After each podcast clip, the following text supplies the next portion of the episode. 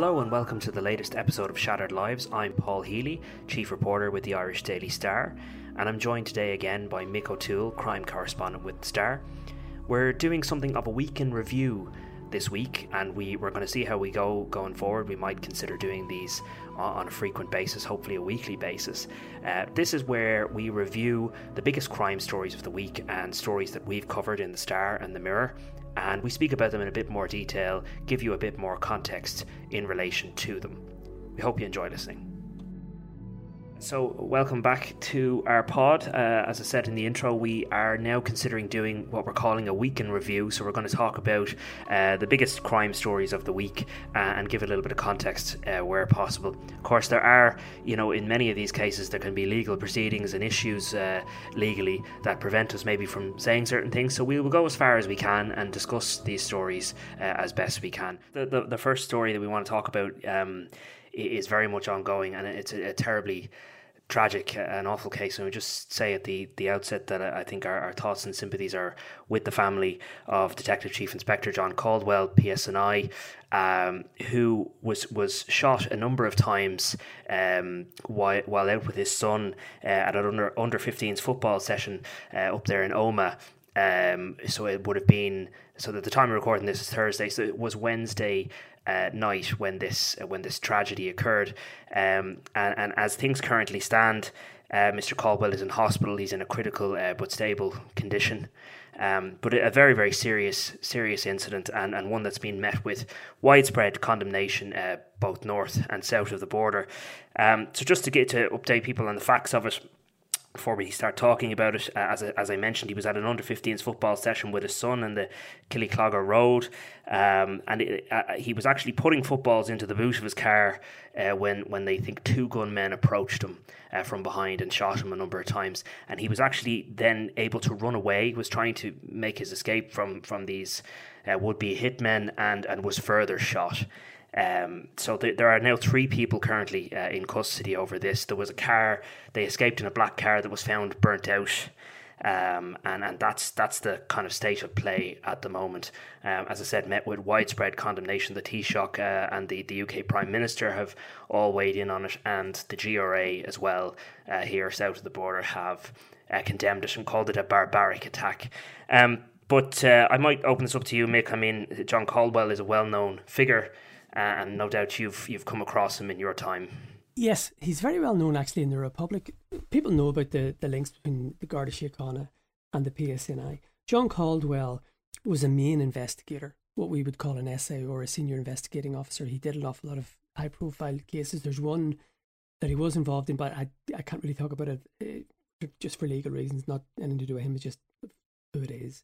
Um, but he's very, very high profile. He's been on, on TV, but not a lot of people would know that he was a regular uh, visitor into the Republic and he had very strong links with Gardaí who were involved investigating organised crime. And I know of one case he was involved in about a gang of criminals from the Dublin area who were cross border criminals uh, who were involved in very, very serious crime. And there were Gardaí who were investigating that gang and they would have gone north for various hearings, uh, court and bail hearings. And John Caldwell would have effectively been their link man, and he was regularly down in the Republic visiting senior Gardaí here. So he was involved in, you know, really involved in issues of serious crime, but also involved in issues of serious organised crime. And I was speaking to one retired detective inspector who would know very well. He was very, very upset last night because he would have, you know, been very close to him. We would have helped him in, in several investigations. So, look, I think this brought back an awful lot of memories for me because obviously I grew up in the Troubles and I remember, you, you know, if you if, if listeners remember back when we were talking about your interview with Shane Rowan, who admitted possessing the Kalashnikovs used in the Regency, he was talking about the Kalashnikovs, you know, they give you a bit of distance. And if you recall, I said, well, look, one thing that the IRA, the provisional IRA as it was then, they're obviously they're no longer active and there's various other groups out there. But I was talking about how they want short weapons, what pistols are called short, so they can get up close and personal. And this is a classic example of it being up close and personal. I mean, they shot him probably, I would guess, from five or ten feet away. I mean, I can remember I came down here in September 1997, and one of the last murders I covered up north was, I think it was, well, the ceasefire was in July 97. It may have been May or June 1997. Two RUC officers were shot dead in Lurgan in County Armagh. and they were shot in the back of the head from inches. And that's what the, the, the terrorists used to do get up close and personal. So, and this is a classic example. It's, you know, it's textbook. You get up and you get really, really close. So, look, he was shot repeatedly. He's critically ill in hospital. Sources I was speaking to on Wednesday night did fear the worst, but thankfully that hasn't come to pass. But he is very, very critically ill. Now, obviously, there are suspects. So, as I said, he did co- combat serious organised crime. So, that will be looked at. But the PSNI have said that the main focus they're looking at is a group called the, the New IRA. And I think we should talk about them for a minute just to give context because it's relevant to the things we've been talking about. The New IRA came about from a group called the Real IRA, which we know bombed Omagh, killed 29 people, including a mother who was pregnant with twins. That was in August 1998. And there have been various splits and offshoots. But in 2009, they came together with a, with a group called Republican Action Against Drugs. Now, that may ring a bell because Kevin Murray, he of the famous flat cap fame, was involved in Republican Action Against Drugs. So those two groups more or less combined to form this new IRA. Now, they don't call it. Yeah, then they, and here's another interesting fact: we have the real IRA, the new IRA, and then there's a group called ONH, which is an offshoot of the real IRA. It may be of interest to you and to listeners.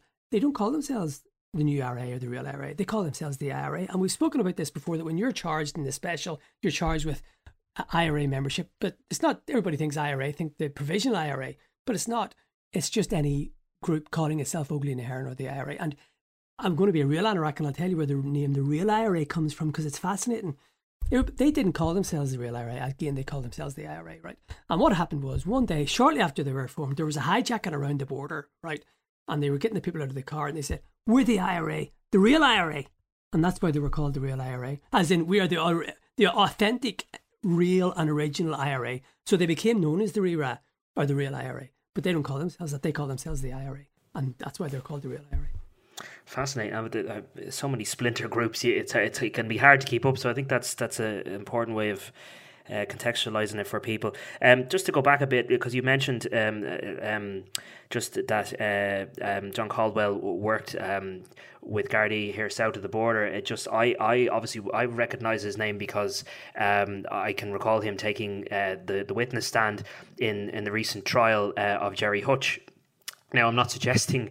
Uh, I, I, kind of got a little bit of Twitter abuse, as you know. Look, you get abuse on Twitter. That's what it's for. But uh, there's a surprise. Uh, look, I'm not suggesting uh, the, any link whatsoever, other than we're just trying to tell people a bit who he is. And and here, south of the border, um, a good example of how he worked with Gardaí uh, is this case. It's the most recent um, public case that that he, uh, large public case that he would have worked in here south of the border. He gave evidence in the trial of Gerry Hutch in relation to flat cap Kevin Murray.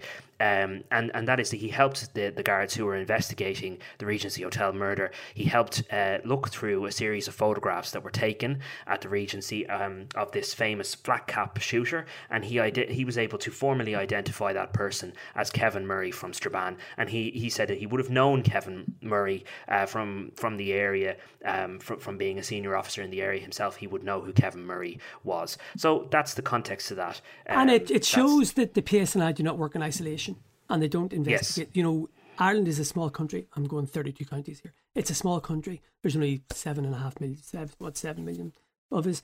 And there are very, very strong links, and the border doesn't really exist. And criminals and paramilitaries move around. So it does go to show the links uh, between the two parts of the island. And uh, you'll also remember that he also gave evidence in the trial in 2017 of Patrick Hutch, who was charged yeah, with the Regency, no, there was an Ollie We answered.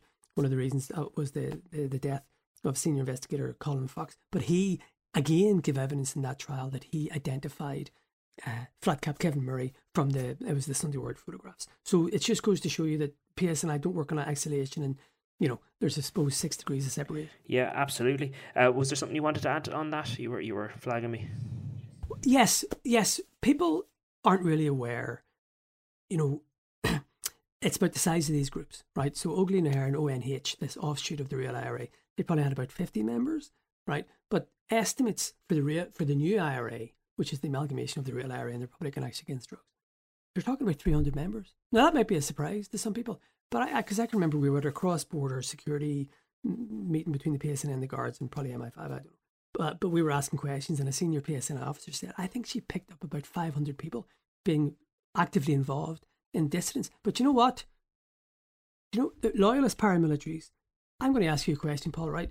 How many people do you think are members, active members of loyalist terrorists? I, I wouldn't have a clue. Uh, that's the, the honest answer. Well, say uh, 500. Uh, go, right, I, I don't want to be like that TV show. Go on, go on, guess. I'll tell you, right? Latest estimates, 12,500. My God. Wow. 12, that's more than the Defence Force. Yeah, huge. 12,500. And they're not given, and their activities probably aren't given down here, I would say respectfully to my beloved media colleagues, probably aren't given the, the, the, the attention that they deserve. 12,500, which is frightening. And that's an awful lot of men. Um, the, the, the shooting of uh, a police officer is something uh, that is thankfully widely condemned. I mean, this is something that you know uh, years ago probably would have been much more politicized. Thankfully, there are people uh, from the unionist side of things that are also condemning this. Uh, it's a horrendous uh, atrocity. Um, and I just want to read out a, a statement from uh, Brendan O'Connor, who's the president of the Garda Representative Association, because I think it it, it captures uh, those feelings. He says the GRA membership were shocked and dismayed uh, to hear of this barbaric attempt to murder a police colleague, and we absolutely condemn the cowardly attack. Those who have nothing to to offer other than hate and division and hate showed utter contempt and recklessness for the wider community and young people in Omagh by their actions. Um, so I think that sums it up better than anything we can maybe add to that. Moving on, just to, to other stories of the week, um, when we can talk about the recent arrest of Caitriona Carey. Uh, now, you were across this a bit during the week, Mick. What can you tell us? Yeah, so Miss Carey, uh, she's a convicted fraudster. She was done for altering a check and cashing it in February 2020, but obviously she's been at the centre you know, Prime Time did a lot of stuff about her about this mortgage company she had. So she had a, a company now, she was arrested on Wednesday. Now, it's really, really interesting. Obviously, we know various state bodies have powers of arrest, okay? Uh, principally the Garda Síochána, okay? Um, but there is a group called the Competitions Authority, Competitions Equality, Competitions Authority, and they have powers of arrest. It used to be the Office of Corporate Enforcement, and they arrested Miss Carey on Wednesday. On the so it was for alleged breaches of company company law. Now that's something that's very very complicated, but you know, so that means that it, in a way it's like a if it is a crime, it's a victimless crime because it's sort of procedural thing. But they did arrest her, and they will be sending or they can send a file to the director of public prosecutions, just like Gardaí. Uh, and you know it's up to the DPP, it's up to the CEA to send, and then the DPP yeah. has to decide. But parallel to that, we know that the Garda Economic uh, Crime Bureau is also mounting its own criminal investigation. A sep- uh, it's a separate. Yeah, it's a separate yeah. one. And look, she hasn't been arrested over that. And, you know, who knows the way investigations go, but people have made allegations that they have suffered financially as a result of her actions. So, look, we, will we'll see what happens in the future. Yeah, she she she was just suspected of scamming up to thirty people um, out of 400,000 400, euro. Um, now she has come out and spoken in the past and said that she was the fall guy for somebody else, but um, look, she's she's obviously uh, under investigation uh, for for for these allegations. And you know, so you know there is an investigation, but there'd be no arrest yet. Yeah. Now she can be named. I think it's important to state that she can be named because she already has a conviction uh, in relation to fraud. Um, so, in in, in a, just to explain, you know, sometimes people wonder why people certain people are named and other people maybe aren't named. Um, she already has a conviction in relation to fraud, and she's a well-known figure and has spoken on this subject. Uh, therefore, I suppose media outlets have uh, greater leeway when it comes to naming her. We'll move on uh, perhaps to just, uh, we, we discussed maybe talking about this uh, on Monday. I had a story in relation to Daniel Kinahan. Uh, he's never out of the papers. Um, we, we constantly hear things and um, so I just think it's worth talking about. It's maybe not a surprise to you, Mick, because you had a, a, a, somewhat similar story maybe just a couple of was maybe a couple of weeks, a couple of months ago, uh, in relation to Kinahan's movements. Um, but I was told that in recent weeks uh, he was spotted uh, in the Palm uh, Islands area of Dubai and, and that he is frequently out there publicly uh, playing football uh, with his cousin Ian Dixon. Now, Ian Dixon was sanctioned uh, by the US Treasury Department, the same as Kinahan, um, a, a, company associated with him called Dukashu Limited, probably mispronouncing that, but uh, was sanctioned uh, by the US government. Um, and he's considered to, to be a financier uh, and somebody who works very closely with Daniel Kinahan and is his first cousin. Um, so I'm told that the two of them hang out all the time. That he's constantly, uh, they're constantly in each other's company, um, and that for the moment, Kinahan seems to be staying put, in spite of the fact that he's been sanctioned by authorities in the UAE as well, and had bank accounts frozen, um, and and much of his. Uh, his professional life, when it comes to the boxing industry, has been completely torn uh, apart uh, as a result of these sanctions. He hasn't gone anywhere, though, which I think I don't know if that's surprising to you, Mick. Well, uh, that he hasn't fled it, it, it, it sort of shows how difficult it is for us in many occasions to find out what is actually happening. Because there were reports mm. from a very, you know, a very credible paper that he that, that he had left Dubai and that he was moving around yeah. the area. And do you know what? Qatar and yeah. And then do you remember? I won't go into it, but you and I hear things, and some things don't reach the threshold that we can print, right? But you remember I told you, but somebody contacted me and said, uh, he's in a certain location in Dubai on a certain on a certain day of the week. Do you remember that? Yes. Right, and that was a bit that was a bit of a oh my god, right? Because of what that entailed.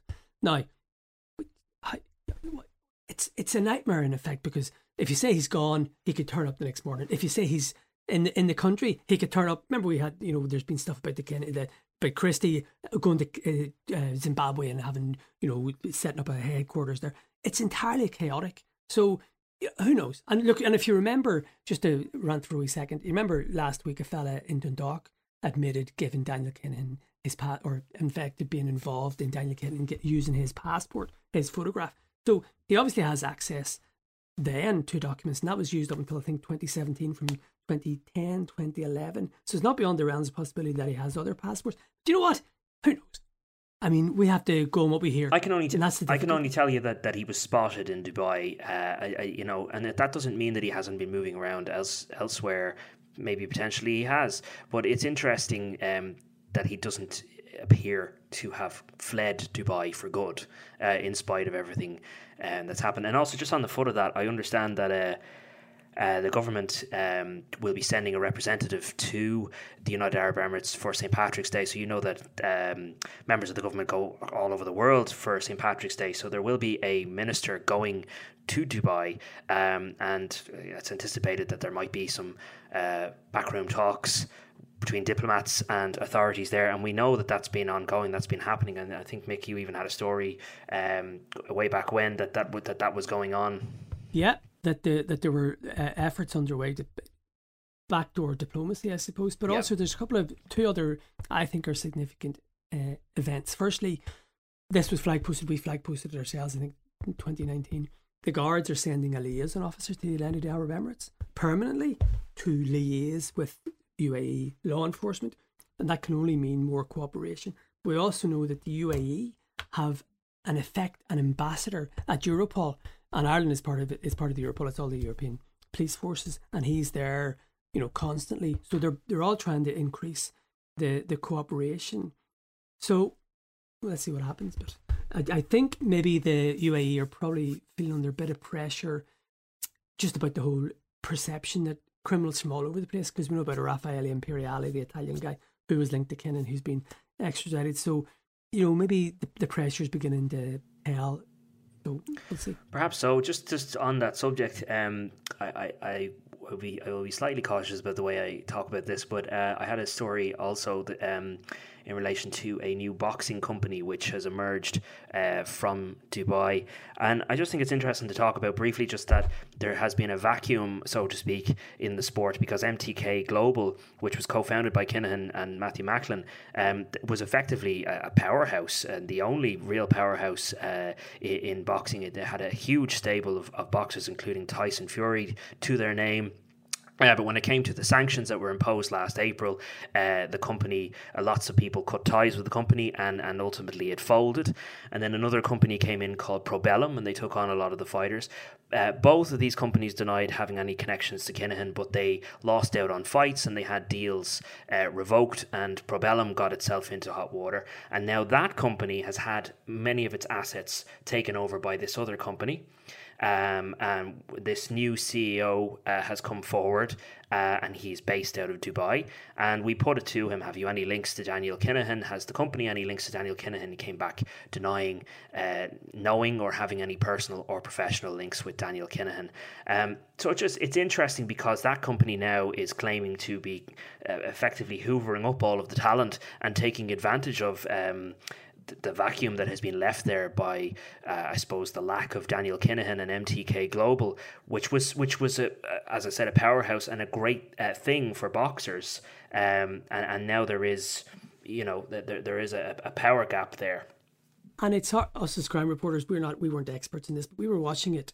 The the growth of it started off as MGM, Macklin, uh, and and Daniel Kinahan. I think it was 2012 they set it up.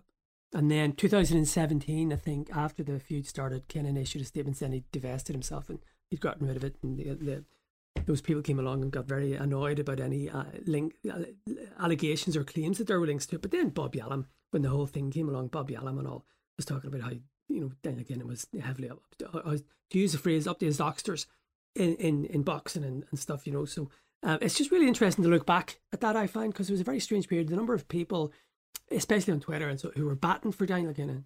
Hmm. It was just, and then I just find it fascinating. lots of denials, but it, I will just point out that uh, that uh, when these sanctions were imposed, uh, we learned a lot about the Kinahans and their investments and properties they owned. And in an office that was that uh, Daniel Kinahan owned, uh, files showed Daniel Kinahan owned an office uh, in in Dubai and the address and everything, and it was the exact same registered address as MTK Global's headquarters in Dubai. So make of that what you will and then it and then it, it folded. MTK folded. Yes, then it, it folded. It, was it wasn't it, was it about a month yeah. after the sanctions? Yes, yeah, no, yeah, a month after. Was, it was pretty quick. Yeah, because the American fella resigned, didn't he, as CEO? And then that was it, Shanae. Yeah, and as I said, now there seems to be a, a, power vacuum, and this company is coming in trying to uh, trying to take over in effect. Um, so we'll see what happens there. That's all I can really say in relation to that. So we can talk about another case, a separate case uh, this this GAA legend who was arrested on Wednesday on suspicion of defrauding people. Essentially, the story is he is alleged to have told people that he was suffering from cancer and he needed money to get to America for treatment. Now, there has been a million, a million up quid, to a million quid. You see, you know, probably yes, it's a lot of money, right? And I think more people are coming out of not out of the order, but more people are coming forward. Um, he was there. There was an operation against him in on December fourteenth in a certain part of Ireland.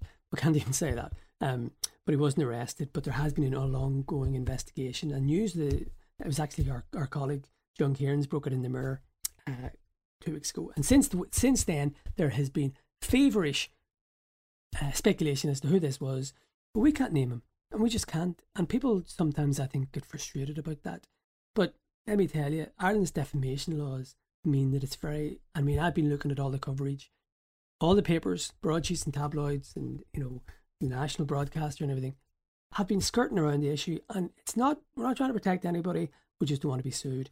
And uh, to be frank, it's more likely that you know a newspaper or a radio station will be sued than uh, Seamus four three five seven six two on Twitter, who has three followers. And that's just the grim reality. So people like suing people like us. So that's why we have to be careful. Also, just it was reported by uh, other outlets that this uh, individual, um, prior to this arrest, there were mental health concerns there as well. So, you know, we have to approach these things with sensitivity as well, not just legally, but for, for other reasons. So this person what this person was approached um, for comment uh, and their family was reached, and it, it was determined that this person was receiving uh, help for, for mental health issues. So it's not as though journalists weren't chasing this person, trying to get them to comment. Uh, they were. Um, so you know, it's it's not like everybody was just trying to, as I say, protect somebody's identity. Efforts were made um, to contact this person and to put the allegations to him and to, to ultimately publish them uh, prior to his arrest. And, and I, I would go to bed on a Saturday night fully expecting the person, you know, to maybe have spoken to a Sunday paper, and that hasn't happened yet. Yeah, so, you know, that's just yeah. Uh, moving on, we'll talk briefly about the Ballyfermot incident. This is another horrendous incident of of Gardaí uh, being attacked uh, by thugs uh, in the streets. This isn't the first time this has happened in recent months, but uh, you were covering that a bit, Mick. Yeah, I got the video. We put it up on the Mirror website, um, and there was a lot of interest in it. And I think the fact that there was so much interest in it shows I think people were shocked by it. Um, anybody like me or you and I would know the, the views of probably hundreds of Gardaí between us. We'll put it that way, right? That's not abnormal. Okay, it was. He did get hit with a bottle in the face. That that that was abnormal. But the grief they were getting, guards get this all the time. I mean, I remember a few weeks ago, maybe a couple of months ago, a video emerged. It was, I think, it was at one of these anti uh, asylum seeker protests, and there were and there was a fella, and he was given these, and he was videoing it, or it was being videoed. He was giving these guards dogs abuse. I mean, he was giving them, hocking them, giving them socks. And the guards just stood there and accepted it. And my rationale has always been, lads, because that, that, everybody was going, oh my God, that's terrible. Guards get that every single day of the week. Every single day, Gardaí are harassed and abused and threatened and everything. And it's only when, you know, that we broadcast it or it's, or it's highlighted that people will go, oh my God, this is terrible welcome to the real world. This happens every single day. So guards, you and I probably were speaking to, probably were less, uh, uh, what's the word, excited by this than the average public because for them it's their reality. Every guard has the story, something similar that happened to them. Would you agree? Yeah, I haven't said that. I mean, um, there was an eagerness, I suppose, to to highlight it because, as you said, it happens every day. So when there is an opportunity, maybe to to highlight that it's happening, um, they're they're happy to do that because look, there's always going to be a lack of respect there from a certain generation of thugs, um, and as you said, that's that's something they have to deal with. Uh, but it should be widely condemned. Um, and and and look, um, I note that there is the, um, that uh, a certain minister recently uh, stated that uh, the guards wouldn't be getting body cams or sorry, not body cams, that the guards wouldn't be getting tasers uh, and, yeah. and tasers, and, and you know yeah. that's something that that the that GRA members have been calling for for a long time. Um, guards really do feel that that may help them out in, in in situations like this. But sure, look, as you said, it's it's an ongoing problem. It happens every day. Uh, this is just one other example of it, sadly. Yeah, there's there's um, guards are not shown respect, and people think that wearing uniform enables people to say what they want to them. I mean, that's just we see it. We see it all the time. We see videos and people tell us stories all the time. And whenever I, I, I occasionally tweet and say, lads, this is nothing out of the ordinary. Number of messages I get from guards going, listen, you're absolutely right.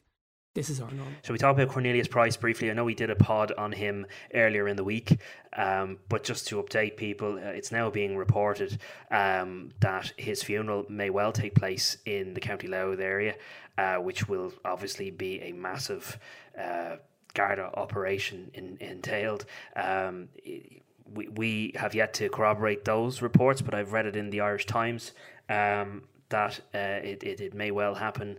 Uh, here, even though he died in the UK. Uh, so we haven't got a date for that yet, but no doubt there would be a huge security operation in place in relation to that. Obviously, a very dangerous figure, and with that comes associates who are equally as dangerous. Um, and Nicola Donnelly, um, our, our colleague, had a, report there as well in relation to a pastor who um, supposedly gave effectively last rites to Cornelius Price, uh, and it gave a bit of an insight into his last days in hospital and how he. I suppose, converted uh, to being somewhat of an evangelical Christian despite being in a coma uh, and repenting uh, from all of his sins again, despite being in a coma uh, before he died. Um, having said that, this pastor uh, was apparently completely unaware of Cornelius Price's criminal past criminal activities, and, and when Nicola put that to him, uh, he expressed his shock and disbelief, but said he still would have gone to the hospital and carried out his services, even if he had known those facts in advance. And he and he did put up, wasn't there? I don't. Well, it might have been on his page. There was a video of of, I think, of a group of people at Price's deathbed, you know, singing hymns and that sort of stuff. So look, he obviously, he, he was, you know, he was one of his flock. I'll put it that way. So I suppose he was is doing his bit for him. But you know, uh, when people might not comment on what he, him not knowing anything about Mr. Price and his background.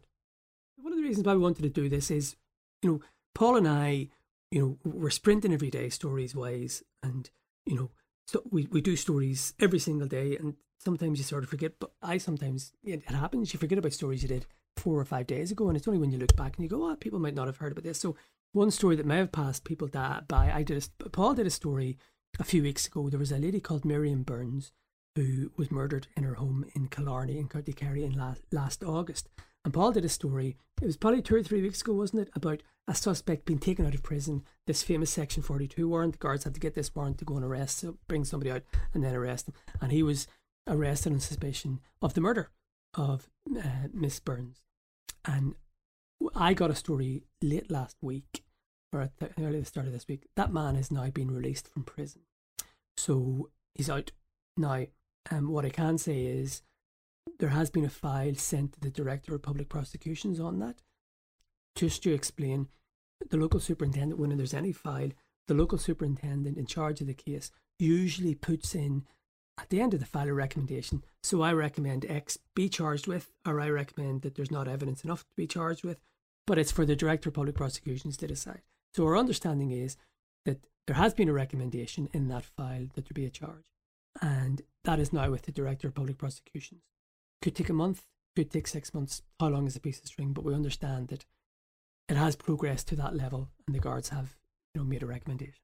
Yeah, a, a very unusual case, but it, it does appear to be uh, advancing. That person is currently out now, um, but uh, as we've mentioned uh, in our reports, that person is known to uh, Miss Burns, the victim.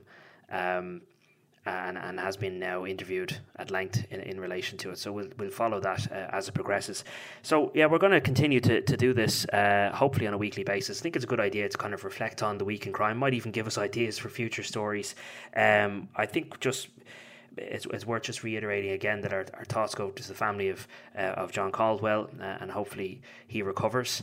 Um, hopefully uh, the, the person's responsible as well um, are brought to justice in relation to it. And you want to add there, Mick? Well, just I, I, I I'm looking forward to this. As I said, we we want to try and contextualize things, and you know, hopefully share our knowledge on various things. And it's good, you know, as I say, we're always rushing. And look, we will be doing plenty of interviews. I've got two. We've got probably three really good interviews lined up for separate pods in the coming weeks. But I just think it's nice just to you know, it might be instructive just to sort of stop and breathe and look back and try and bring context and explain what is happening in the world of Irish crime. But one thing's for sure, there'll be plenty to talk about. Absolutely. Thanks for listening, as always. And also, just before I go, if anybody has any ideas for any areas they want us to talk about, you know, uh, we, we really do value the, the, the, links and the connections we have with the people who listen to the, to the pod. And, you know, Shattered Lives would be nothing without the people who listen. So if anybody has anything, just DM me or Paul or Ciaran Bradley, our uh, August producer, and we'll be more than happy to see what we can do. Yep. Thank you.